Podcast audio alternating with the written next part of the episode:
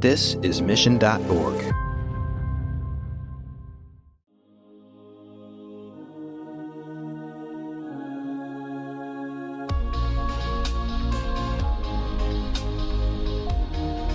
I started being fascinated by the fact like, why do people like Starbucks? I never saw a Starbucks ad, but I'm always seeing it on social. I'm always seeing the cups. And I was curious, like, okay, somebody told the story about the brand and attached some human characteristics to brands and why we like them. And it was the same logic. Like, I like Kobe because of specific things. This is why I kind of connect with brands. I decided that I want to create a brand that is still profitable, but lovable. I was lucky enough to stumble upon Lemlist, which believes in the same thing. Sometimes we as marketers get so caught up in who the customer is and who we are trying to reach that we forget to really introduce ourselves as a company to the world. In the end, the goal is to make sure people know who we are and remember us. The best way to do this is by making our story known. Show our human side and make a personal connection. That can be far more powerful than any set of data we can get. Welcome back to Marketing Trends. I'm your host, Jeremy Bergeron, and today we're going to hear from the head of growth at Lemlist, Vuk Radosavljevic. He's helped their company grow by leaps and bounds and was the first full time employee they ever brought on. His knowledge of marketing was amazing. It's clearly an obsession of his. He even got me thinking about the importance of data that we're all so worried about losing due to privacy issues and realizing there's much better ways to reach people. I don't want to give away too much. Let's dive into it.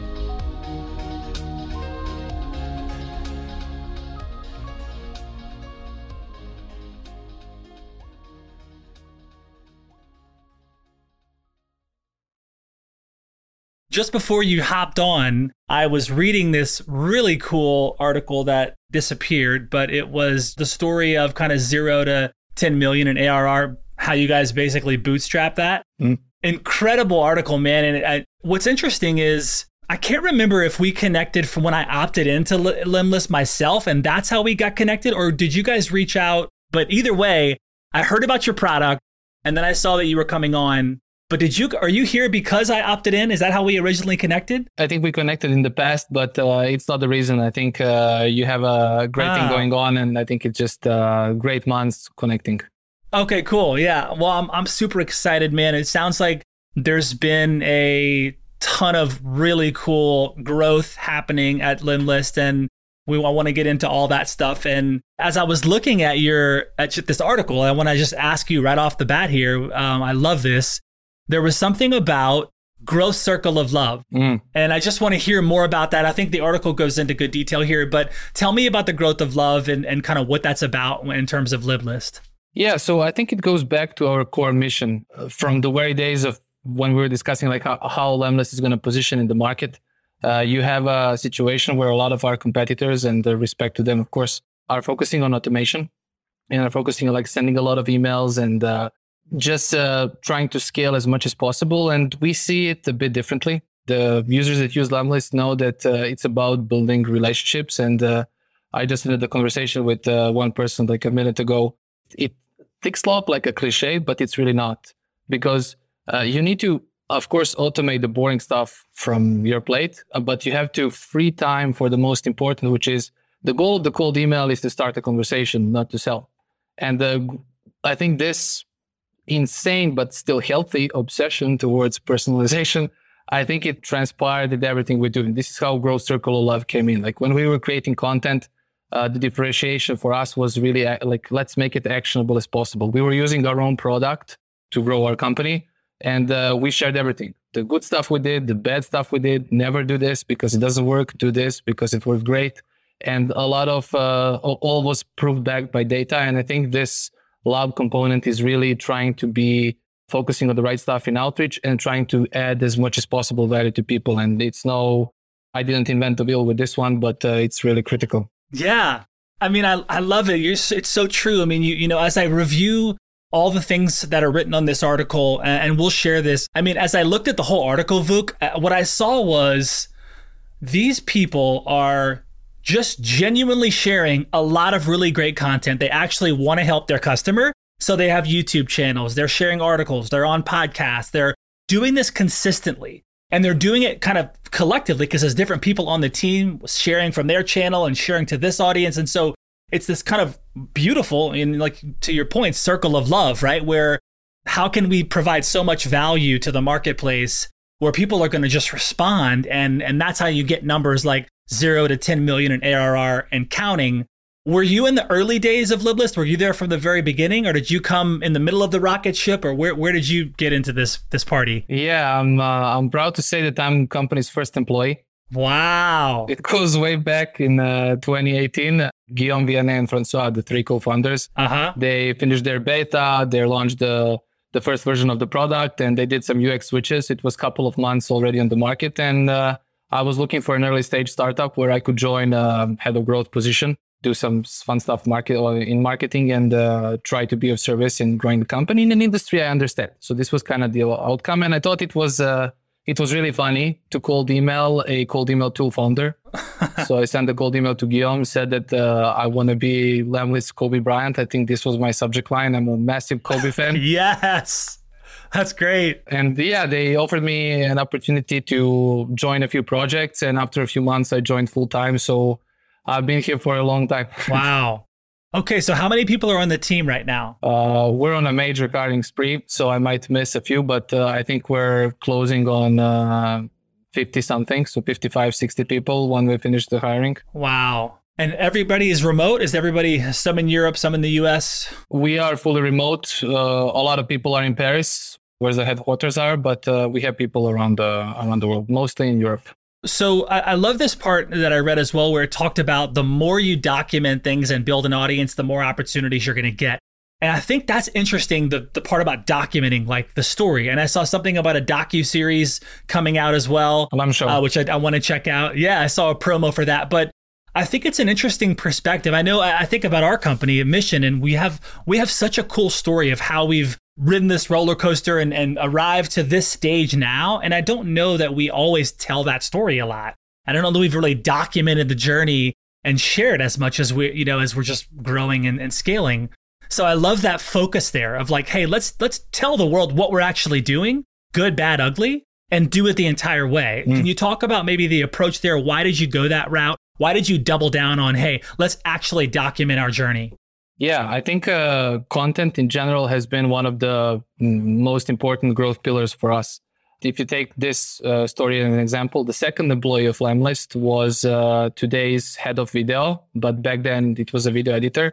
So we had video people before sales was built, before marketing team was built, Wow. You know, even without take LinkedIn out of the equation, I don't think we'll be the company that we are today because uh, Guillaume, as a founder, was uh, the first in the company who started documenting and posting a lot on LinkedIn, and everybody in the company followed.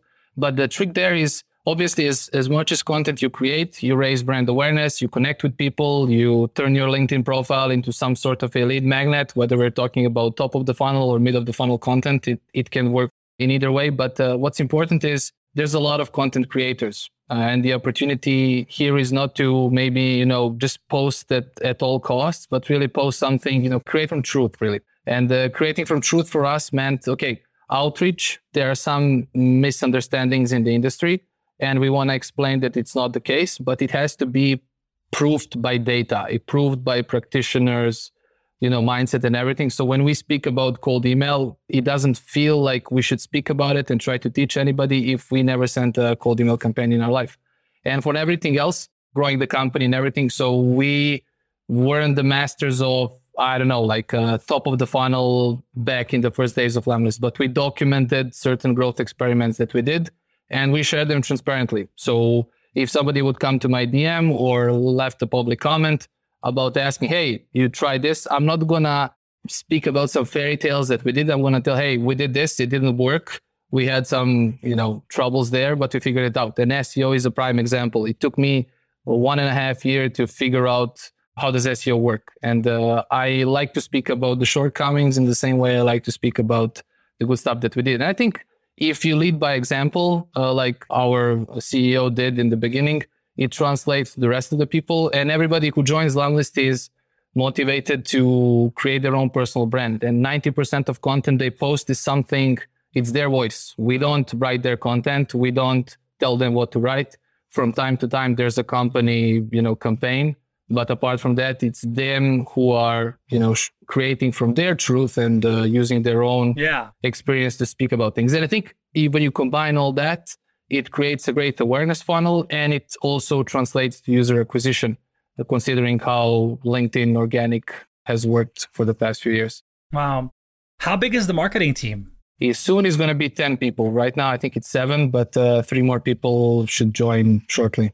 How do you structure the team in terms of like, do you have like a focus of folks that are on the top of the funnel, middle? Like, do you, you know, have folks that are purely strategy? You've got folks running campaigns, and the, what's the layout, if you will, of like the specialist on that team at a high level?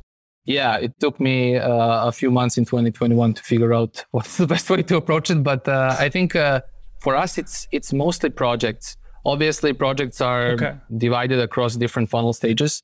But what we like to see in Notion, for instance, we are heavy users of Notion. There are projects that are important for us, which are matched against our OKRs. And then we can see who's on what project. And we're trying to create a situation right now, since we have the resources that we didn't have in the beginning, to have specialists rather than generalists. So we don't want mm. a hmm. situation where a social media manager is doing and writing blog articles sometimes it can happen right. uh, it's never perfect but mm-hmm. if you're like thinking long term you want people dedicated to certain things so they can also scale you know and they can level up so that the personal growth can can match the the company growth but in any case the way we structure it is everybody has their own projects they are connected so if somebody is doing social media they will be all the projects will be kind of same skills will be required so storytelling and things like that and uh, this is the way we do it. And if we have a project that we want to do in the future and we don't have the right person for it, or uh, simply a person who's handling something similar doesn't have the bandwidth to do it, we're going to uh, bring somebody on board. So right now, this approach is working good for us. So how about just, you know, in terms of you, Vuk, like where did the, the marketing interest start with you? Was it when you were much younger? When did you get exposed to marketing that you decided to take this path? Yeah, uh, good question. I think I wrote this in uh, my about section on LinkedIn. So, as a kid, I was fascinated by sports. One of the sports that I was really fascinated was basketball. Mm-hmm. However, reaching high school, I was also interested in just hanging out with people and chilling and uh, not really working that hard, you know. So I kind of let the basket basketball slide, and uh, I wasn't that wasn't happy with the decision, but I wasn't devastated either. So I started looking around and just tasting things let's see how does this feel. Let's see how does this feel. I had great parents and a great family who always supported me no matter what and told me just you know do you. You'll figure it out. Doesn't matter if you figure it out at 55 or 25 so i never had that pressure ah. you know which was important as a kid. And then somewhere down the line i i was good at writing in my high school. I always had it uh, like it was easy. Words were coming into my mind and i started being fascinated by the fact like why do people like starbucks I never saw a Starbucks ad, but I'm always seeing it on social. I'm always seeing the cups. Like uh, even Apple, everybody has an iPhone, but I never saw an iPhone ad. And I was curious, like, okay, somebody told the story about the brand and uh, attached some human characteristics to brands and why we like them. And it was the same logic. Like, I like Kobe because of specific things. This is why I kind of connect with brands. I decided that I want to create a brand that, you know, is still profitable, but lovable.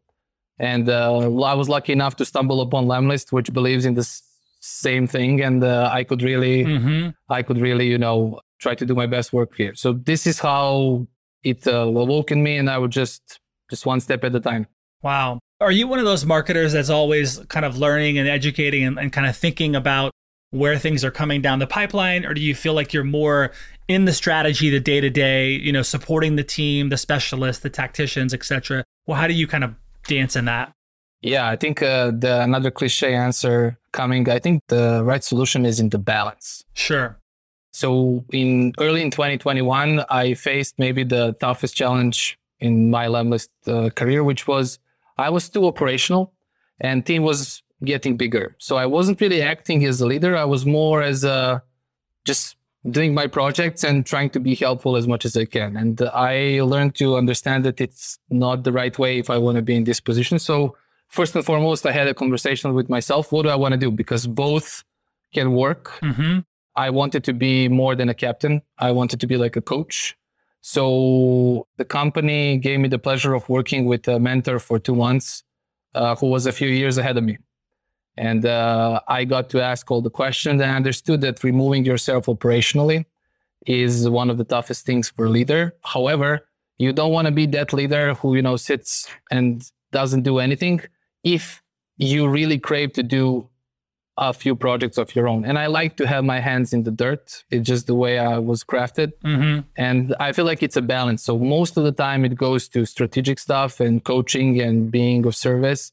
But I have a few projects I'm running on the side and I don't think it will ever change. Mm. I love that. I love that answer. What are some of the like big things you're working on right now? Like what are some of the big um, challenges or just cool problems you're getting to solve right now at the stage of growth that Lemlist is at now? Yeah, I'm, uh, user acquisition is is was always something that I'm I'm handling, and there are different you know sprints depending on what year we're talking about. But right now, a lot of my time is also dedicated to product marketing. I uh, realized that uh, bottom of the funnel and uh, everything that happens after a free trial in the SaaS world is really fascinating, and I was uh, astonished by the fact that uh, in Q4 we launched a new set of agency features for our users, and for the three months in Q4 we leveraged our external infrastructure to bring more users in. And in three months, we had like a specific number of leads. It doesn't really matter. But in January, we did some internal product marketing stuff. So I was fascinated with working with devs and building this in-app homepage. So when you log into Lemlist, you have like an in-app homepage.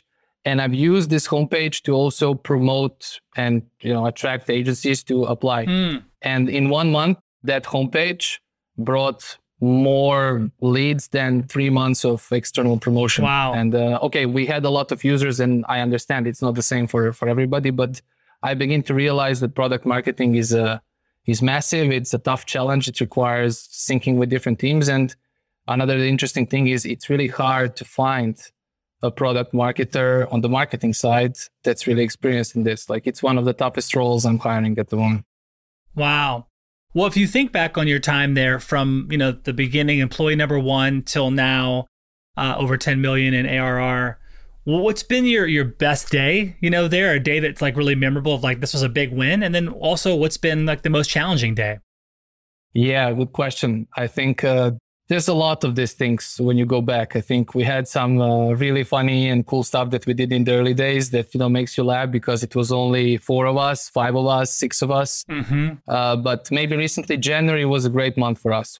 I think everybody in the team did a specific experiment, and everybody was thrilled after the new year, and the, the numbers were really great. We overpassed our January objective, and it was like a really really good month. I did this good presentation at the end, showcasing people stuff that we did, where we see the next opportunities and the Slack reactions and everything, and kind of like the vibe in in our virtual office, and everything was really good. So January made me made me really happy. Mm-hmm. But uh, a challenge, there's even more of those, I guess. But uh, I think the the toughest challenge was the one I mentioned earlier, the the leadership one, and uh, Okay. building my credibility as a, as a leader and uh, removing myself operationally and learning to accomplish KPIs Yeah. through others and supporting them through their own mistakes and not being that guy who just you know somebody makes a mistake and you're like rah rah rah rah.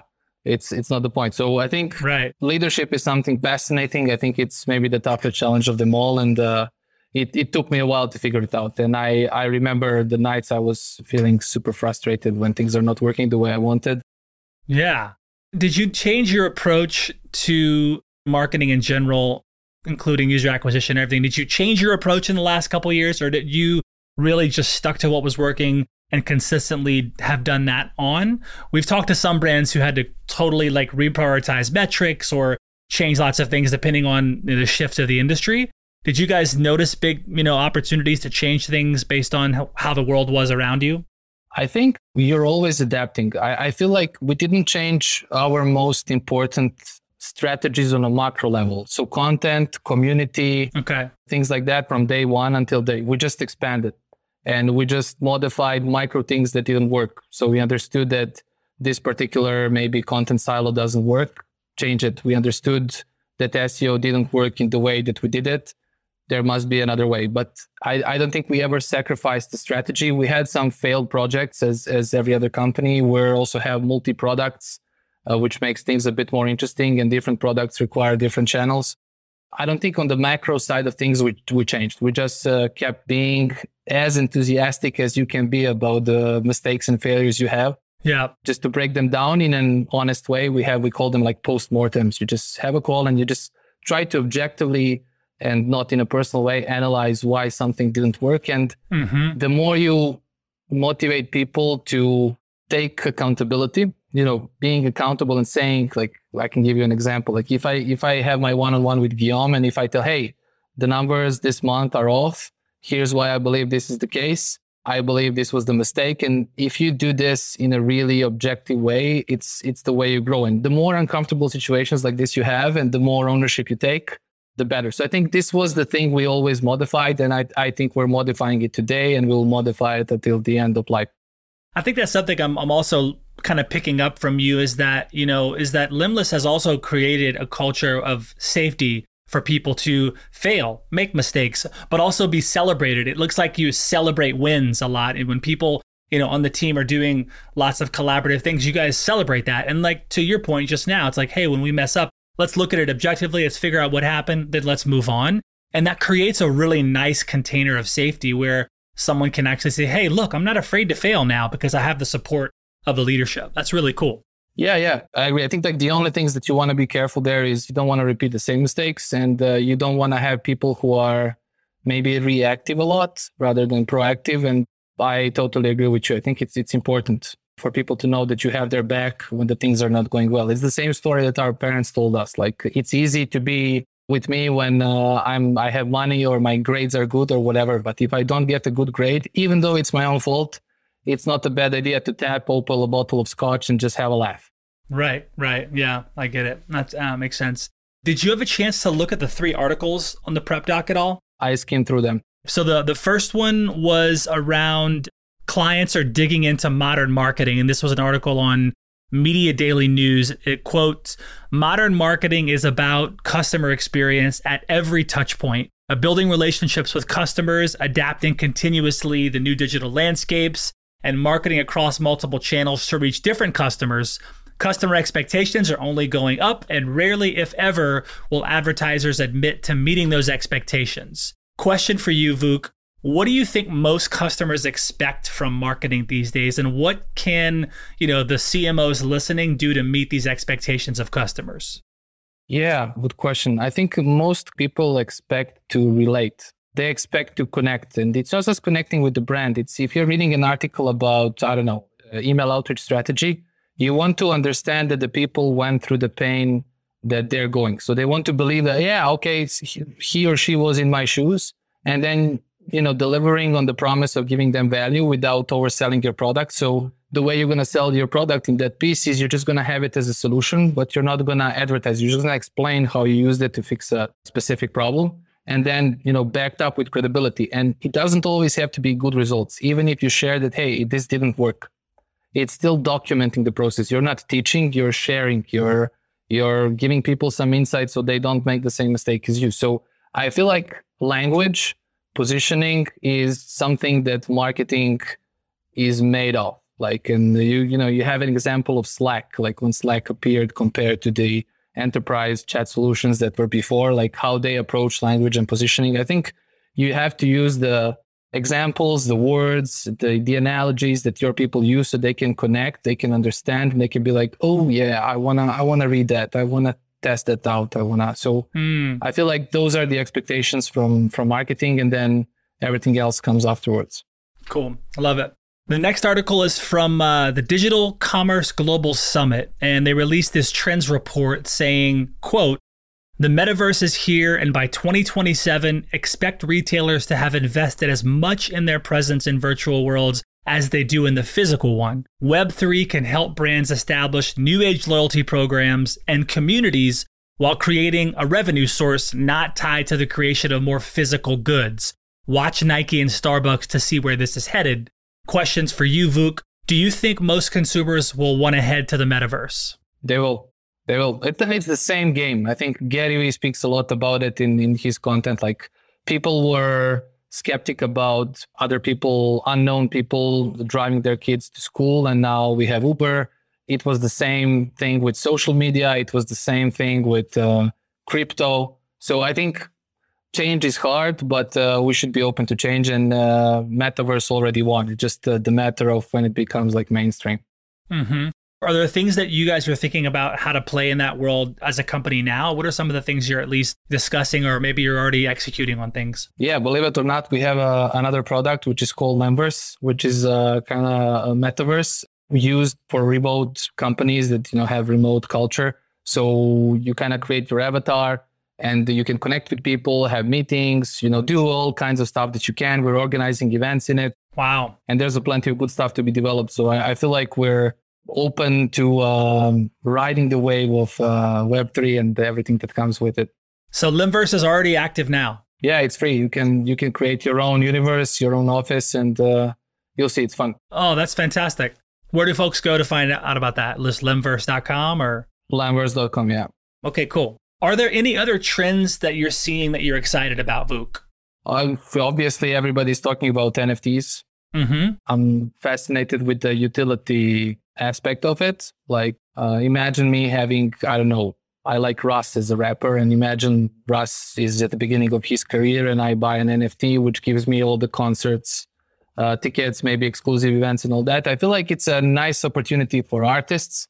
I feel like uh, I was too slow to educate myself on, on NFTs and, and to go really in details, but uh-huh. I'm really fascinated where this is going. Obviously, there's like a uh, wave of everybody trying to get rich in the short run, which is not going to work. And I don't care about that. But uh, right. this utility aspect and the community aspect is, uh, is fascinating. Mm, that's great. Uh, you said Russ, by the way. He's one of my all time favorites as well. So kudos on that. He's coming to Texas in a few months, and I'm going to go see him live for the first time. So, okay, I'm love Russ, man. He's awesome. That's awesome. I, I hope. I mean, I know you're going to have a great time. Russ is uh, amazing. Okay, next article talks about app tracking transparency harmful, says Facebook, as advertisers are leaving the platform. 9 to 5 Mac has an article about um, Apple's new app tracking transparency feature, Meta, which was formerly Facebook, said it's harmful and it's led to the loss of the ability to target Facebook and Instagram users by their interests. Um, do you, Vuk, think this sort of privacy feature is going to be a growing trend? I think it is considering what happened in the past few years, I think it's it's important. Like uh, when uh, the stuff around Facebook happened, I deleted my WhatsApp.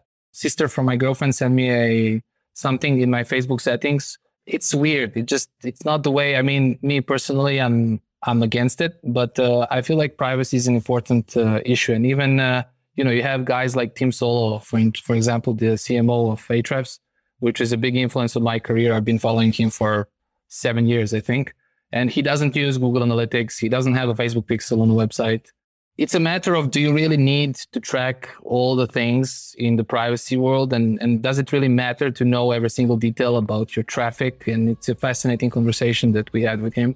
But uh, I believe privacy is important. And uh, the companies that are transparent, it's another thing that people relate to, especially in these times. So I feel like it's, a, it's an important topic. Who is, the, who is it you mentioned? Uh, Tim Soulo, so the CMO of Ahrefs. Cool. I'd like to check check that out. That's awesome. This has been great, by the way. Awesome. Thank you.